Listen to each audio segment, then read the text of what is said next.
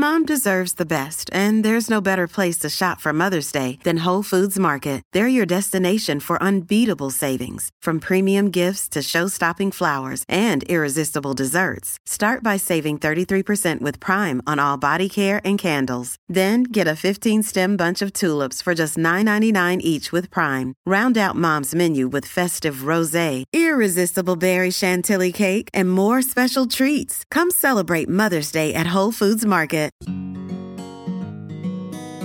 Weight does not tell the whole story. It often doesn't tell much of the story. that was Dr. Jennifer Webb on Psychologists Off the Clock.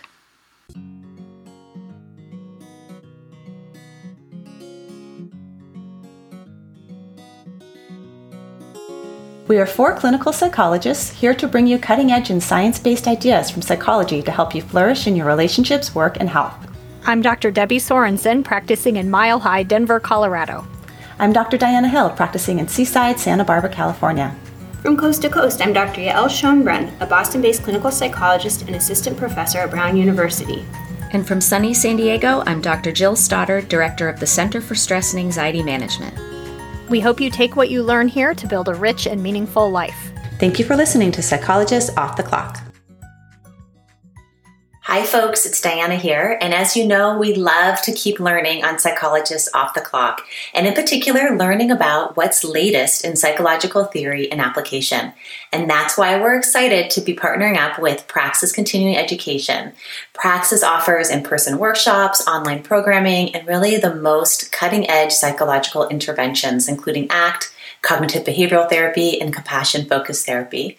You can learn more about Praxis by going to our website, which is offtheclockpsych.com, offtheclockpsych.com, and then click on the sponsorship page and you'll find out not only about the offerings they have, but also a chance to get a $50 discount on their upcoming ACT boot camps. ACT boot camps are an incredible way to get full immersion into acceptance and commitment therapy. You learn all the foundations of the psychological flexibility model, as well as develop a beginning set of skills that you then practice and can take home. And the best part is you get to do it with the ACT co founders, Dr. Stephen Hayes and Kelly Wilson, as well as master ACT therapist Robyn Walser, who we just love. They've all been on the show, so take a listen to them if you want a little sampling of what you would get uh, with a full ACT boot camp with them. Hi, Debbie. I'm so glad to be here with you today to introduce this episode that I did with Dr. Jennifer Webb. We talk about accessibility of yoga, sort of yoga for all, and body kindness, and how these two um, really merge together. And I know you listened to the episode and had a lot of positive feelings about it. What what came across as being most important for you? Yes, I did. Yeah. Well, thank you for interviewing Dr. Webb. First of all, I want her to be like my personal body kindness coach because she's amazing. Her work is amazing. And just her way of talking about this feels really great to hear. I think what stands out for me, well, there were a lot of things about this episode that I really could relate to and that just seems so important to me. And I think one of the things that feels really meaningful to me is this piece about how sometimes when you look at people who are going to a health club or going to a trendy yoga class or something like that, you might feel like you don't really fit in. Maybe if you don't kind of fit a certain mold or a certain you know view of the way a yoga body should look or something like that and i can really relate to that from my personal experience that sometimes that sort of shows up for me you know you feel like you have to look a certain way. And i think it's just sad to think that that could potentially keep people from doing something that's consistent with their values. And so i just love how she kind of questions that framework and goes for a more kind and compassionate and inclusive approach. What she talks about in a lot of her work is the way that some of the original intentions of yoga and the original practices of yoga that went along with those intentions of being inclusive, of focusing on function as opposed to object of the body. Um, has gotten lost and, and part of that really is driven by our consumer culture and by our our obsession with thinness and and whiteness and eliteness and in in a lot of her research and in a lot of her review articles and and a lot of the interventions that she is developing, she really tries to bring some of the original intentions of yoga back to the front so that it's more obvious and more accessible to people. Um, and I think becomes less scary. And so I love that. I think that's so cool that she's she's doing that. Yeah. And so you had been talking to me about this book that you had just read, McMindfulness, and how that kind of fits into some of the ideas that Dr. Webb talks about.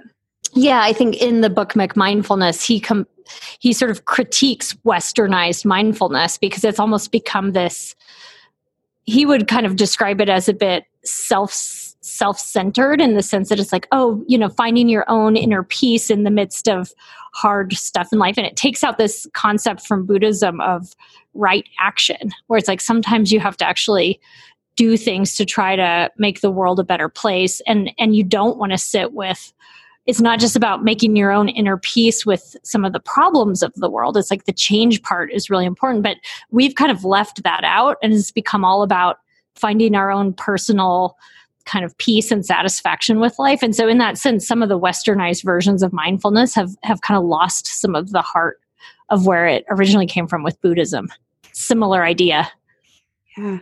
For me, that's why integrating yoga and mindfulness with acceptance and commitment therapy ideals and principles is so useful because acceptance and commitment therapy put such a high value on on values right I, I, love that idea of bringing the values back to the front of the kind of practices that we engage in yeah. We also just wanted to uh, comment that it's such a small world because dr webb made ref- makes reference in this episode to um, dr emily sandoz's work and we were so fortunate to have had her on so if anybody wants to take a listen to the episode where she talks about body image and eating disorders that's episode 68 um, so we hope that you all enjoy this episode. I'm here today with Dr. Jennifer Webb, who's an associate professor in the UNC Charlotte Department of Psychological Science. Jennifer teaches undergrads and grad students and does research that we're going to be talking about today. Thank you so much for this opportunity, and it is really a delight and a privilege to be able to talk with you and your listeners today. So, Jennifer, your work explores the value of body kindness as it applies to marginalized groups and pregnant and postpartum women.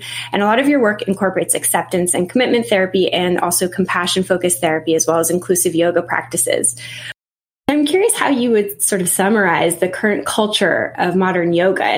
Well, you know, it's really fascinating because, you know, historically, the the notion of a yoga for all really was part of the roots. Um, you know, I can think of some of the, um, the the, swamis, for example, Swami Vivekananda. You know, during British colonial times, uh, you know, yoga was viewed as sort of a rebellious practice of revolution. It was a way for the masses to be able to form some form of resistance. So it was not supposed to be something that was just for the elite. Um, you may also, um, your listeners may also be aware of uh, Indra Devi, who was viewed as sort of the mother of Western yoga. And she was of European heritage, but was able to, uh, th- through her standing and, and, and, folks that she knew at the time in India, was able to really break through certain uh, gender barriers and to learn the practice of yoga um, in, in India and then bring that to the West. Now, although that was viewed as progressive because now more particularly white women were now being introduced to the practice and they were also introduced to sort of the business of entrepreneurs uh, entrepreneurial pursuits within yoga. So the, the, so they were able to foster more um, you know empowerment in that way financial empowerment. I think that's uh, very important contextually that it still sort of set the tone a little bit more from a Western standpoint in terms of who did have more uh, power in terms of who the face, the bodies of sort of, you know, yoga practitioners in the West. So really trying to kind of contextualize it there that there's a complexity that on the one hand, it was exclusionary to women, then women did gain some footing, yet though the women who gained the footing typically were viewed from more of a privileged uh, standpoint. Yeah. And I think there's this interesting sort of double edged sword about the way that yoga practice and um, inclusion versus exclusion yeah. has evolved because in some ways it has sort of opened up and you know a lot more people are engaging in healthier movement practice and yes. meditation like practice because of the popularization that's right um, but at the same time, there's this sort of sense that it's really geared towards more elite, white, lean, fit yes. individuals, and therefore that folks who don't fit into those categories may not feel as welcome. So it's sort of like the westernization. And this is actually something that one of my co hosts, Diana Hill, who's a really um, engaged yoga practitioner yeah. and ah. teacher, she wrote me an email that she said also the westernization and desecularization of yoga makes it more accessible to people with religious beliefs who would not otherwise attend an ashram yes. or Hindu based practice. So that's right. In some ways, it opens it up, and in some ways, it kind of closes it down. So, where do you fall on how evolution of yoga has become more or less eh, in- inclusive? I think this is a really exciting time. You know, in the last few years, we've been seeing a really a growth of of this grassroots movement, both from the academic realm as well as among uh, yoga teachers and practitioners. And, you know, a lot of this grassroots has really been emerging from uh, more social media context. So, whereas traditional media has tended to still uh, convey sort of traditional, uh, stereotypical representations of who does and can, you know, practice yoga, those perceptions, individuals in social media really harness that uh, that um, that realm in order to sort of provide alternative spaces. And so I think right now we're in a really great time because this there's a new movement and leadership within accessibility and inclusion in yoga, and really broadening inclusion. So not only focusing on, for example, race, ethnicity, uh, socioeconomic status, uh, but also body size, sexual orientation, gender identity. And so I think again, it's just I, I, feel very privileged to be able to uh, contribute to this, uh, even in a small way. yeah. Well, I, I, think you contributed in, in, a really huge way. Actually, I, I loved your paper on the, looking at yoga from with a social justice lens, and mm. we'll link to it through our web through our website.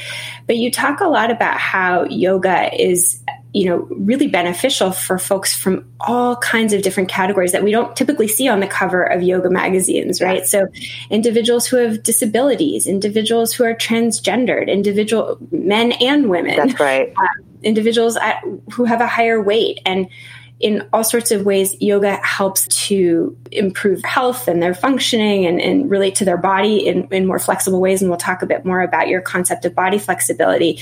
And yet, the way that it gets portrayed in the media s- suggests that these individuals either aren't engaged or, or aren't welcome to engage. Exactly. And a lot of this is likely unintentional right? And so I think one of the, the goals of that paper was to not only describe these experiences and to provide some research evidence, because that's sort of another gap, is not only are we seeing some of these disparities in representation in, for example, those who are who are um, you know, at, in the yoga studios, for example, or at the gyms where yoga classes are offered um, in the West, but also within the research context that we're all trying to do a better job of, of increasing the accessibility uh, to being research participants that are looking at yoga based interventions.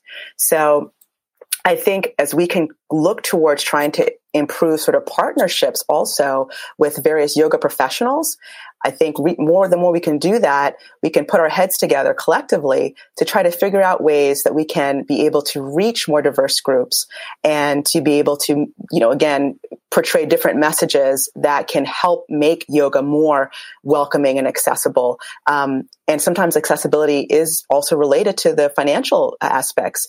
Um, Dr. Christine Spadola, for example, has done some excellent work, uh, qualitative work with individuals from economically disadvantaged backgrounds. And she was asking them, hey, you know, what is it that gets in the way when you think about yoga and engaging in a yoga practice. And as you can, as you can might imagine, there's multiple factors that are at different levels of the social ecology. There's individual level factors. Uh, for example, again, like you're saying, like on the flip side, the, um, for some individuals, it might be this perception that yoga if you're engaging in yoga, then you do have to take on more of a die-hard spiritual uh, orientation. Um, so some have those kinds of perceptions. Uh, family structure, a diversity. So, for example, uh, childcare childcare needs also could get in the way. Uh, where are the yoga uh, classes being offered?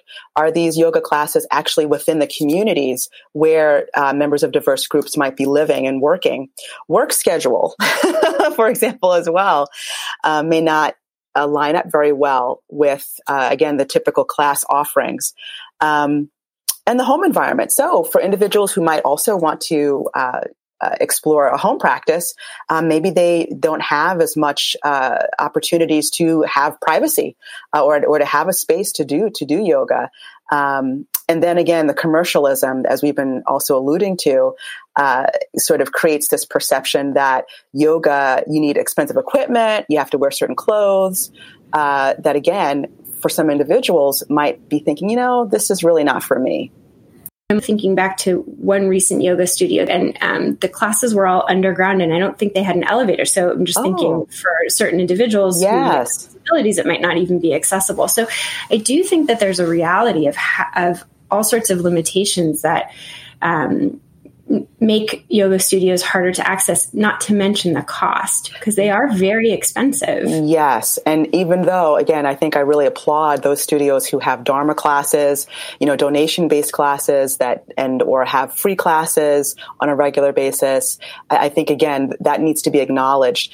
And at the same time, trying to also figure out ways that we can continue to expand those, those opportunities. So, for example, online classes is sort of another vehicle that um, you know various yoga professionals are trying to increase accessibility uh, to individuals for whom again maybe it relates to being able to get to the actual physical location um, of the of the yoga class so that again trying to negotiate okay well we have online access but also again financially what might seem to be feasible for for, for many people. Right, right, right. I, I, know that when I was on maternity leave, I turned to YouTube for some instructional yeah, videos, and, and that's right. a really great resource. And I think a lot of yoga teachers are taking advantage of getting their um, practices out to the public in that way.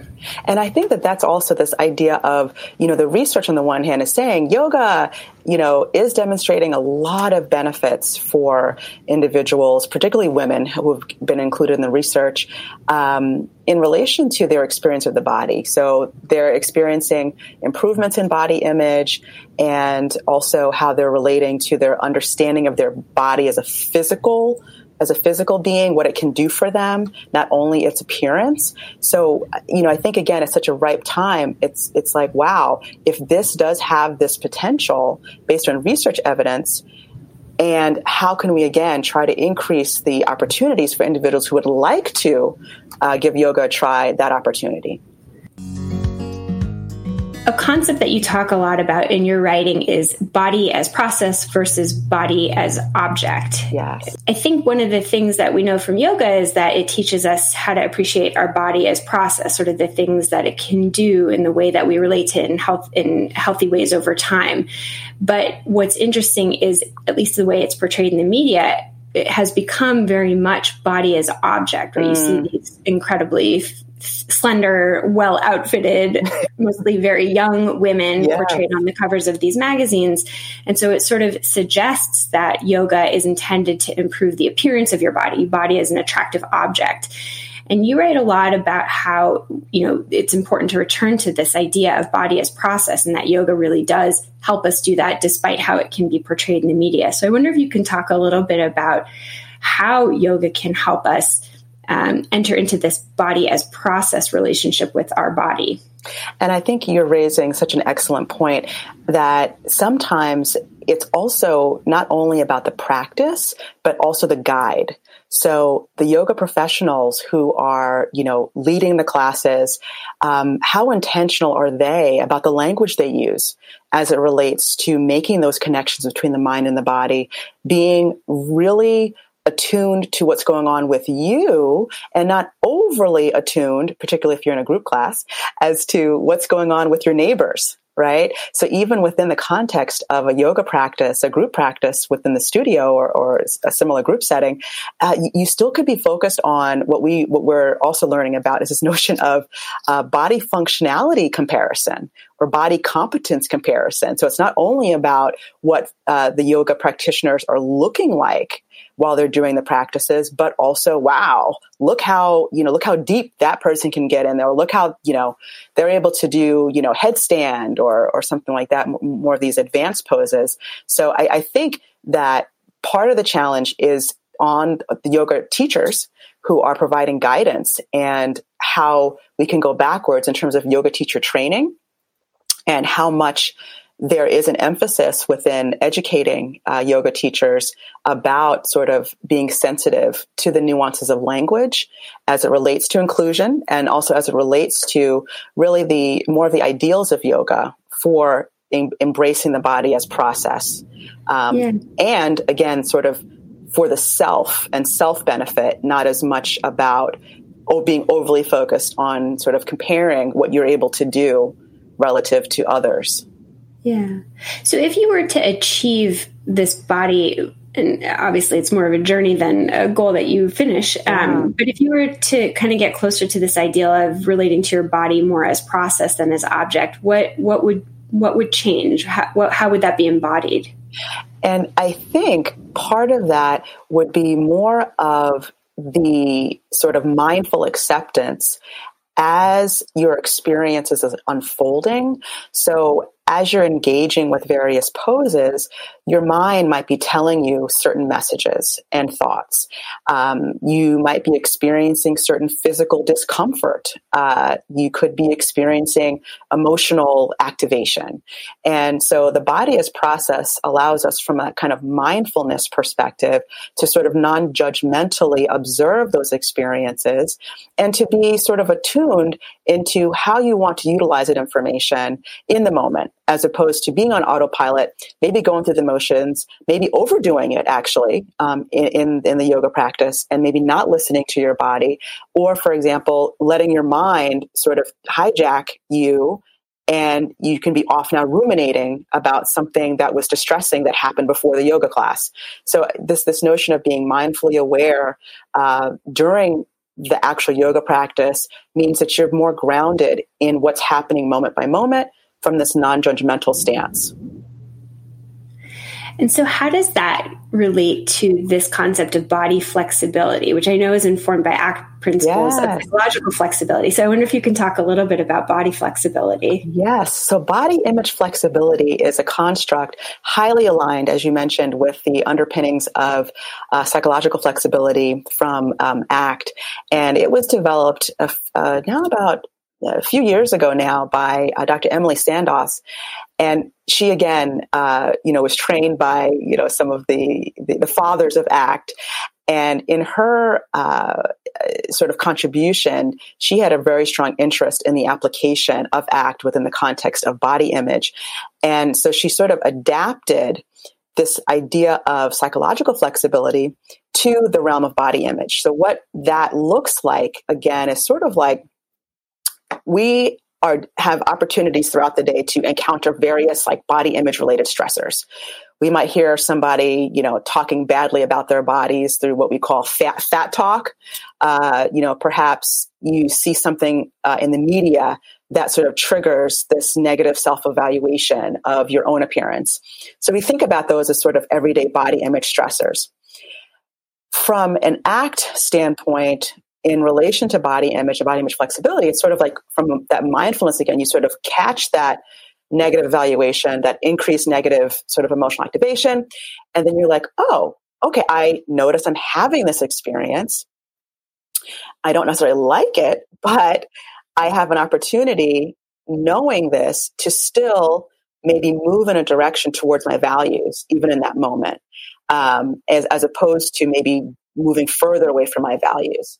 And so some of the things we've considered in our, in our, research is moving towards our values in relation to how body image flexibility might be useful in the context of negative body image or body image distress in being able to translate that negativity still into valued action which could, for example, look like intuitive eating, mindful eating, um, for example, uh, body appreciation, which is another form of positive body image. So you're not um, you're not denying the negativity, but you're aware of it you're accepting of it, even if you don't like it. And you can still, again, have that opportunity to choose how you want to respond in the moment. I, I love that because I think it's so empowering. The reality is, we do get whacked every day, all the time, with images and and talk that can be very triggering in terms of our own views of our body. Certainly body as object kind of ideas. Like i don't fit up to this ideal. My butt doesn't look as good in those yoga pants as the model. I'm not as flexible as my neighbor and you know when i attended the class. And it's hard to stop our mind from doing that. And what's so lovely about acceptance and commitment therapy strategies is that the the expectation is not that our mind stops saying those things, but that we're empowered to choose how we respond to it. Yes. And when we're clear about what our values are in terms of living with our body and moving forward with it and towards a life that feels more meaningful and purposeful and healthier in whatever way we design that we can make choices that are consistent with that. Indeed. and so that concept of body flexibility. It, it's sort of um, a really nice way to think about like how do we respond to the messages that we get as opposed to changing the messages which we may not have full power over. exactly. So that really is more of a self-empowerment um, uh, approach which is also contextualized by yes and there are other opportunities to try to increase empowerment to try to change some of this other sociocultural messages. But like you're saying sometimes we're not able to do that or do that right away. So what can we do in the moment? Yeah Right, right. And the other thing that for me it really fits into, which I know you talk a lot about, is this sort of idea of health at every size oh, that we don't need to fit into a perfect, uh, you know, into the image of like, you know, tall, white, thin, looking a particular way, having a certain bust size to choose to engage in healthy activity. And, and it really depends more on what our values would guide us to do rather than, you know, are we suitable to attend a class or to go for a run or, or what have you. That's right. And I think the health at every size uh, philosophy, you know, I think what's so exciting also is not only the social justice foundations it's also the fact that there's more research that's coming out now that's really supporting the benefits of the health at every size and other weight neutral non-dieting approaches that are focused more on well-being regardless of one's body size and not focused so much on weight being the the the, the be all and end all of what we need to be focusing on well, I wonder if you can talk a little bit more about that too, because you talk about the role of body shame and why body positivity is so important. Because I, I think that there is this just culture wide myth that saying your body is beautiful gives you a free pass to just be however you are. And, and what you suggest and your research suggests, and, and the broader um, body of research on body shame suggests, is that body shame is actually counterproductive to getting us going and getting us healthier. Exactly. So what we're finding, and um, Dr. Tomiyama's work, uh, she's a UCLA researcher, has been very instrumental in helping us to think more critically about how weight stigma really does get under the skin. And it also not only can affect sort of neuroendocrine mechanisms, from a stress and coping standpoint, it can also impact the ways individuals respond to those stressors. And for some, that could reinforce certain types of behavior, such as dieting, restricting their eating, and or overeating, which sort of um, it's almost uh, paradoxical, but research is there's a wealth of research which is demonstrating that that that dieting, restricting your eating, that actually leads to more weight gain your set point keeps shifting up and up and up and your sort of uh, evolutionary mechanisms they're saying hey you're undergoing starvation. We're going to make sure to kind of put a full court press to make sure that you're not going to die.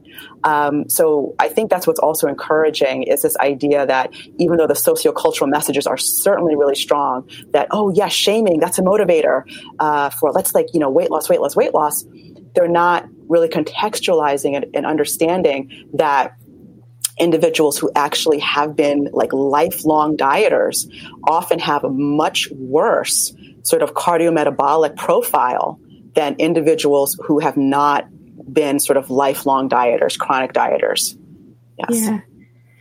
Yeah, the research on that is clear, but I have to point out so when I was doing research for our interview, I was looking up your name and some of the work that you've done, and there was an article, a media article titled Professor at UNC uh, Charlotte recently penned an academic paper that argues obesity should be fashionable and fit.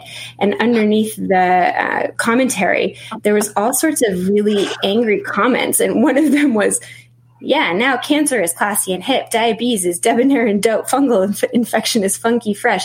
And I just think it really speaks to how pervasive this idea is that we cannot give a free pass to people who are at a higher weight index. And and despite the research and despite what we know to be true about how ineffective those messages are, they persist. They're so strong at this point. And you know, and I'm sort of chuckling because the the title of that paper was sort of provocative, but it was based in the results that we had gleaned from Instagram images that individuals had put out there themselves. So we were just reiterating what individuals themselves who were posting to Fatspiration and Health at Every Size communities on Instagram were already saying about themselves. So, you know, I remember a couple years ago, you know, hearing about those types of responses um, and receiving some nasty grams as well. So I've rec- I've realized sort of being in this space has sort of sort of opened up some opportunities, but also challenges with that,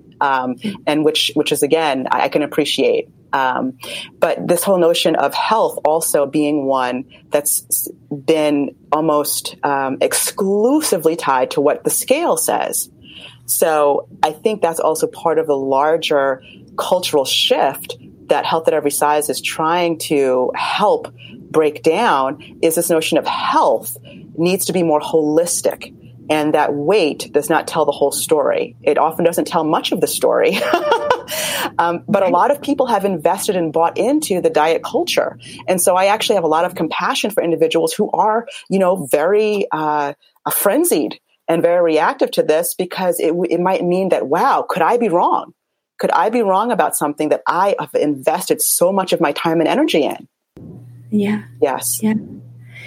Yeah. And I, I do think that it's useful to incorporate that compassionate tone even you know for ourselves as we're for listeners as they're hearing this conversation. Because i think switching the the language and the conversation even internally is it's a hard shift to do yes. because the messages have been so pervasive and, and some of the messages are, are ones that we've internally bought into for so long that they almost become habitual and they feel like truth with a capital t. That's right. And also um, the sources of those messages. So this is not only sort of popular culture media, but this is also coming from various sort of health and medical professionals.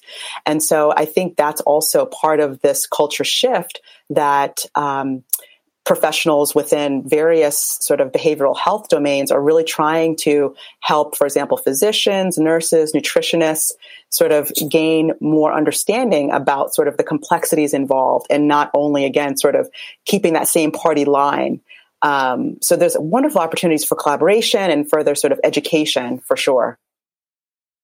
I, so it sort of brings me to the topic of one of your studies that I had read about yoga magazine covers. And this is a really interesting study because you think of yoga magazine covers as being kind of crunchy and very welcoming and inclusive. Um, so I wonder if you could talk us through what the study looked at and, and what your findings were. Okay. So I think what's also really important is that this was a study, it was published in 2017, but it was based on a sample of cover images from three yoga magazines only from the years 2010 to 2015. So if we could do this again, there's been another like almost now five years. Um, I think that would be really interesting to to look at some of the findings. So what we actually learned uh, were a couple things. We were looking at the cover images in terms of the attributes of the cover models. So in terms of you know perceived age, race, ethnicity, perceived gender, body size and shape. For example, breast size, um, we were looking at attributes about uh, the types of poses that were on these uh, magazines. Were they active poses? Did they have most of the body visible, or were they more so focused just on sort of the face or the or a bust up kind of um, uh, image? We also looked at the captions that were on the covers, and we wanted to sort of look thematically how those um, how those captions could be grouped together content wise. Now, that was one of the overall goals, but we were also interested in one, in kind of not all yoga magazines are necessarily alike. And so we wanted to also take a little bit of a nuanced approach to see if based on the sort of stated philosophy of the magazine, if there were some relationships between the cover model attributes or emphases, as well as the types of themes of the captions or the, the content that would be in the actual magazine, sort of based on this philosophy. So what we were able to find is that there there was some uh, similarities across magazines, um, but also if the yoga magazine tended to adopt a much more uh, sort of holistic uh, uh, sort of value set, they also tended to have sort of less emphasis on body uh, objectification. Um, and there was sort of more emphasis on body functionality uh, that was emphasized. So I think that was also really interesting to note. Um, across sort of the the various magazines, so that the philosophy of the magazine really mattered um, yeah. in terms of what they were representing and portraying. And I will say that it's been encouraging anecdotally that again, um, over the last few years, you know, I am, I still subscribe to one of those magazines and I have seen some positive changes. There have been increased representation in terms of racial diversity, size diversity, not only on the covers, but also within the ads um, in the magazine. And it's been so nice to see that the leadership, the editors, um, have really said, you know what? Uh, we we want to reconnect. we want to reevaluate our values, and we want to. So, really, have they been in touch with you, um, editors from those magazines that you analyzed? Oh, what's interesting is that I did have uh, a conversation through email with one of them. Um, seemed very interested in the topic, but it didn't get pursued further.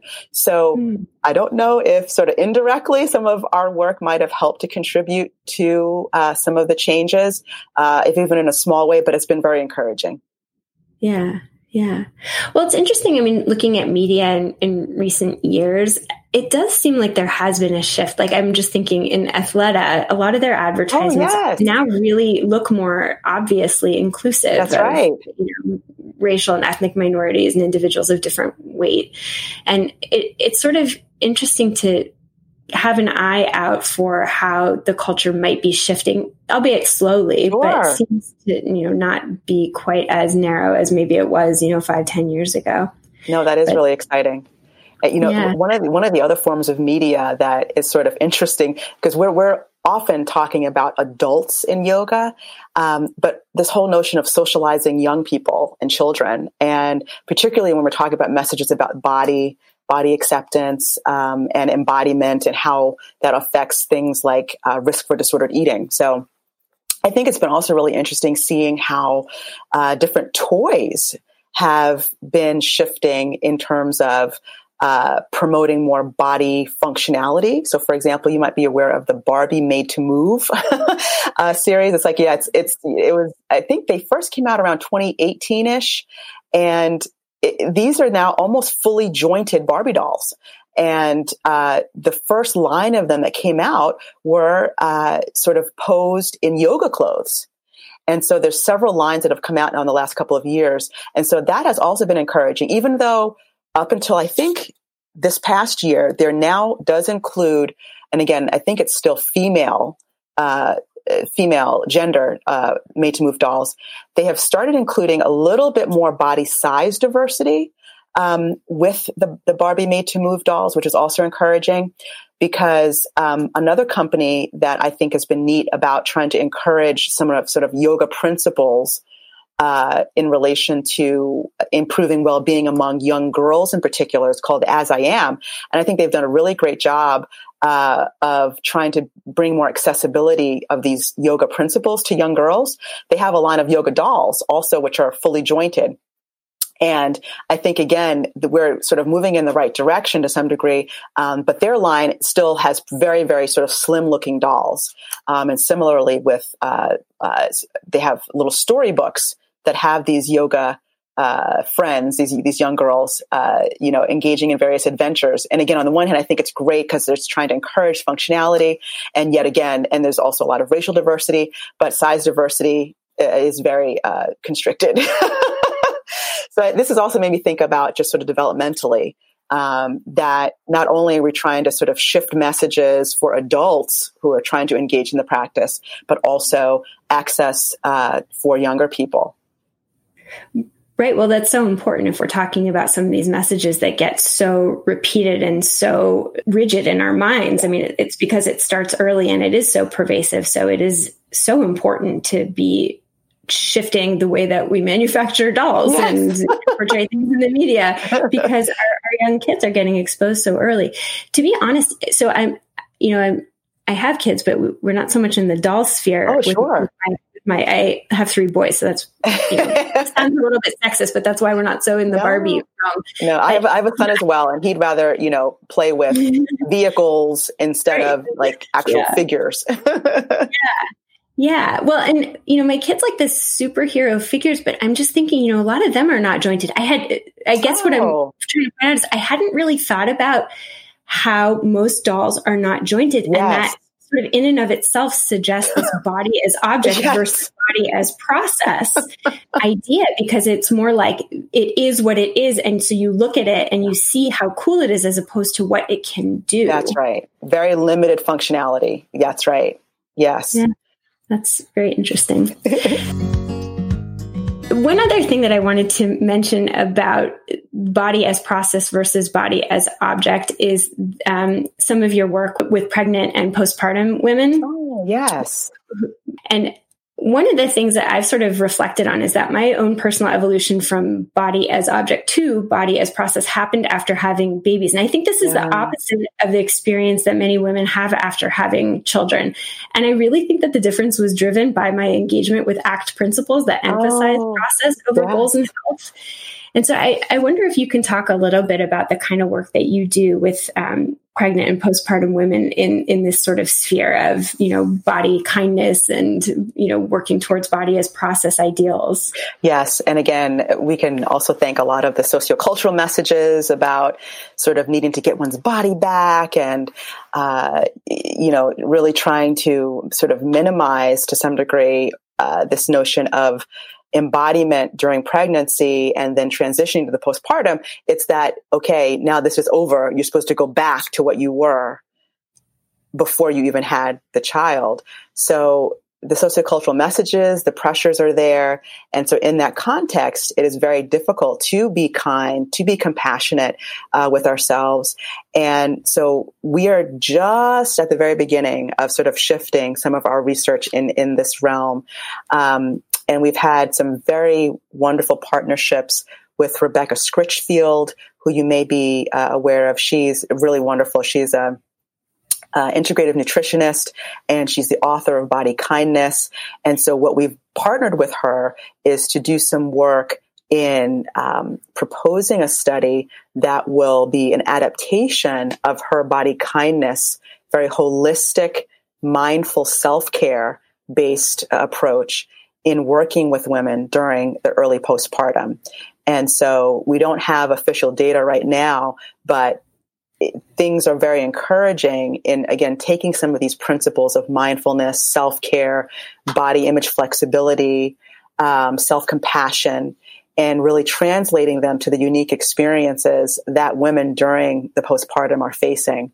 Um, and also during pregnancy. Uh, you know, mm-hmm. again, there's a lot of emphasis on you know, what the body should look like during pregnancy. It's sort of like, and even just, you know, some of this the conversation about language about something called like the bump, right? Um, and, uh, and, and things like that, and and clothing that that happens to be a really important factor um, in some of the, the, the focus group work that we've done preliminarily with some postpartum women seems to be one of the strongest challenges is this idea of uh, how accepting their changed body is difficult because of, for example, the availability or limited availability of clothing in the postpartum. Um, yeah. That again, it, it's sort of like some of these women are questioning, I'm still comfortable in my maternity clothes, but why do I feel bad about that? Right, right. Yeah, I mean, there's this idea that we should be able to bounce back and have pre pregnancy bodies immediately, let alone yeah. like, you know, that it may not be possible for most people because the body just changes. And I will say, you know, I, th- I do think that it was helpful to have these ACT ideas in mind after I had children because I was able to, you know, notice that my body looked different and you know, feel that sadness of my of the loss of my pre-pregnancy body or my pre-childbearing body. to really focus on this idea of body as process, like wow, my body yes. creates new life, and it doesn't look the same, but it did this miraculous, yes. like surreal thing, That's and right. and embrace and appreciate and savor that idea uh, that it was able to do that even if it looks different than it used to. And i think that's a much more body as process idea than what your body looks like as an, as a you know a, attractive object. Exactly. Exactly. That that notion of like you're saying you're not ignoring those thoughts that creep up and you're also recognizing that from that standpoint on living your values being engaged from that that i that sort of framework that i'm still choosing not to give too much attention to those thoughts which could lead me down a road that could take me further away from, for example, connecting with my child or children, right? Um, which again is, is something that could be on important in, in, in, this time, this way of connecting and bonding um, with your child. That's right. That's right. Because it, it isn't the case that I don't have crit- self-critical yes. thoughts or that any woman whose whose body has changed significantly wouldn't have self-critical thoughts but it's more again as you're saying how you respond to it and how much attention you give versus redirecting your attention to more value consistent responses or behaviors. Yeah. So let's end with some more ideas for practices and exercises from your work that we know can help us to develop body flexibility and kindness. So you talk a bit about um, body gratitude exercises, and I wonder if you can share a little bit more about what that might look like. Sure. So in one of our preliminary studies that was looking at sort of a size inclusive yoga uh, program, very brief one with college women uh, uh, with a BMI of 25 or greater, one of the practices we we asked them to do was to literally on a daily basis just take a few moments um, outside of your day, outside of your busy schedule, just to write down anything that you are grateful that your body enabled you to do that day. So again, that also is sort of tying into this notion of values. So it's sort of like, you know, my body was able to do this and this mattered to me. Um, so being able to talk about how, um, you know, more specifically, it could be certain body parts that you're grateful for. So your arms for being able to lift, um, or for example, in the context of postpartum, being able to carry. You know, sometimes you're like amazed at like I'm able to carry a child and you know multiple bags things, bags of groceries. exactly. So really brief um, uh, acknowledgments of what your body enabled you to do in in a way that took you places that mattered in your day, for example. Um, so again, it doesn't have to be something that's really long and drawn out, um, but something that you know you are intentional and purposeful about doing. And there are actually mm-hmm. apps out there now. Um, they're not specifically focused, for example, on body gratitude, but uh, they are sort of like more of the aligned with more of a general positive psychology orientation. Um, like one of them is like think happy feed, and it just asks you, it'll prompt you, you know, what are three good things that happened to you today? So you could frame that in terms of what are three good things that you appreciated about your body today, or your, yeah. what your body enabled you to do today. Yeah, yeah. One other positive body kindness idea that is something that you recommend, but that really I think comes through in this study that you had sent me about the um, the images culled from Instagram with hashtag curvy fit versus hashtag yo- curvy yoga yeah. is this idea of more intentionally exposing ourselves to positive body images that are um, that are ones that we can relate to or aspire to or that help us feel more connected to our our body as process versus body as object. So I wonder if you could um, just briefly talk a little bit about this idea of how we can more intentionally expose ourselves to positive images versus the ones that might, you know, more default get come across our our Instagram feeds. Sure.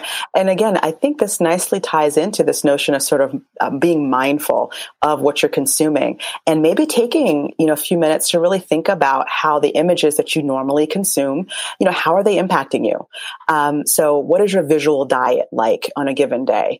And again, how intentional? your visual diet. Yeah, I, I didn't come up with that, but yes, I like that term too. and how intentional are you about being strategic and purposeful in having more control over your visual diet and just really just doing the experiments. You know, when you then do decide to maybe check out different hashtags that are more body positive, whether they be yoga or some other kinds of uh, community, and just seeing how you feel. Um, you know, versus maybe some of the um, eh, some of the images that you're that you're consuming on a regular basis, and you might not even be aware of how they're impacting you. Yeah. Well, I love that idea to do an experiment with yourself of, of sort of being more intentional about it and seeing how that might shift both how you feel about your body, thoughts that may cross your mind, and mm-hmm. maybe even choices that you might yes. make about, you know, how you carry yourself through the day. Indeed. Indeed. Yeah. And then the last thing I wanted to ask about, and this was from your podcast episode on the Body Kindness Project, you talked about wearing a motivational wristband. And I was just curious to have you talk about what that is and, and how individuals might jump on board with that idea. Oh, that's really interesting. That was another component of our uh, brief size inclusive yoga project. So, in addition to having access to uh, a few online uh, 15 minute uh, yoga content that was uh, developed by Curvy Yoga founder Anna Guest-Jelley. That was an amazing collaboration. They also did the, again the brief body gratitude journaling, and they also received motivational images that we sent to them. And the fourth component was the wristband.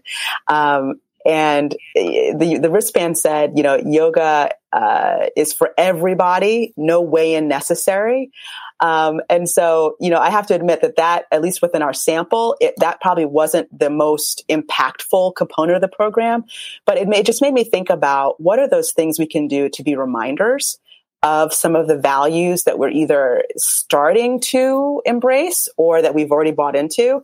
Um, but that's also maybe a personal bias because I, I, do wear a lot of wristbands. um, and I've also used them in some of my classes as well, just to, not that you have to wear it, but maybe you can put it somewhere um, that is accessible as just a reminder of what you're working towards, um, what you're trying to keep as, as, as a positive focus.